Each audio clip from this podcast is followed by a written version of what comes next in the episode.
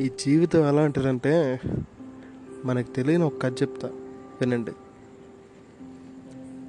Nineteen seventy వన్లో లడాక్ దగ్గర పాకిస్తాన్కి ఇండియాకి సరిహద్దు గొడవలు వచ్చాయి. ఆ గొడవల్లో నాలుగు గ్రామాలు మన ఇండియా స్వాధీనంలోకి వెళ్ళిపోయాయి. అందులో ఒక కుటుంబం లో జరిగిన కథ ఇప్పుడు చెప్పబోతున్నా. కాదర్ భాష పాకిస్తాన్లోని బల్కి బల్తిస్తాన్లో డ్యూటీ చేస్తున్నాడు. ఆ టైంలో ఈ ప్లేస్ అక్కడ విడిపోయింది అని తెలిసిన వెంటనే కాదర్ చాలా బాధపడ్డాడు.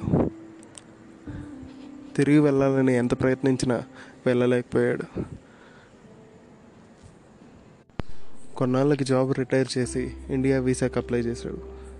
అయినా వీసా దొరకలేదు. వాళ్ళ కొడుకు తిరిగి వస్తాడు అనుకుని ఎదురు చూస్తున్న వాళ్ళమ్మ ఎదురు చూపులతోనే చనిపోయింది. కొన్నాళ్ళకి అతని భార్య కూడా నది ప్రవాహంలో కొట్టుకుపోయింది. ఇక్కడ వింత ఏంటంటే ఆ నదిలో కొట్టుకుపోయిన ఆ భార్య చనిపోయిన తర్వాత కాదర్ని కలుసుకుంది. ఆ నది ప్రవాహం పాకిస్తాన్ గుండగా వెళ్తుండగా ఆ నదిలో కాదర్ వాళ్ళ భార్య కాదర్కి దొరికింది శవం శవంలాగా. ఈ జీవితంలో ఎంత బాధ ఉంటుందంటే తిరిగి కుటుంబాన్ని కలవలేకపోగా తన భార్య శవాన్ని తను చూసి ఎక్కడో ఒక చిన్న ఆశ తన తమ్ముణ్ణి తన చెల్లిని తిరిగి కలుస్తానేమో అని.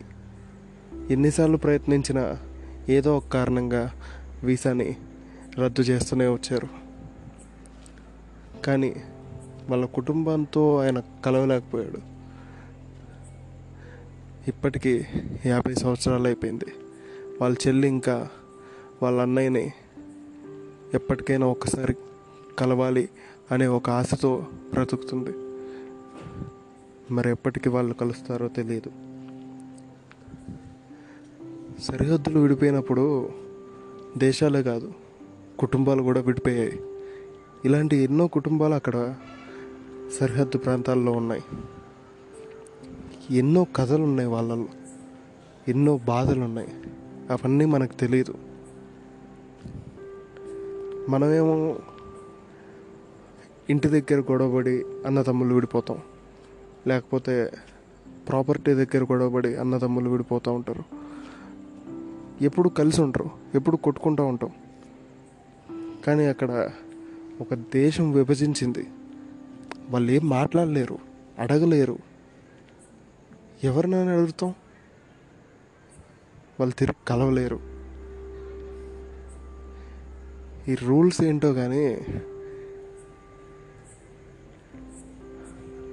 కోర్టుల చుట్టూ తిరిగినా కానీ ఇదిగో ఇలా సంవత్సరాలు సంవత్సరాలు పడిపో పడిపోతూ ఉంటాయి. అయినా కానీ వాళ్ళు కలవాల. వాళ్ళు ఎప్పటికైనా కలవాలనేది మనం కోరుకుందాం. మనందరం కూడా మన కుటుంబాలతో ఎప్పుడూ కలిసి ఉందాం.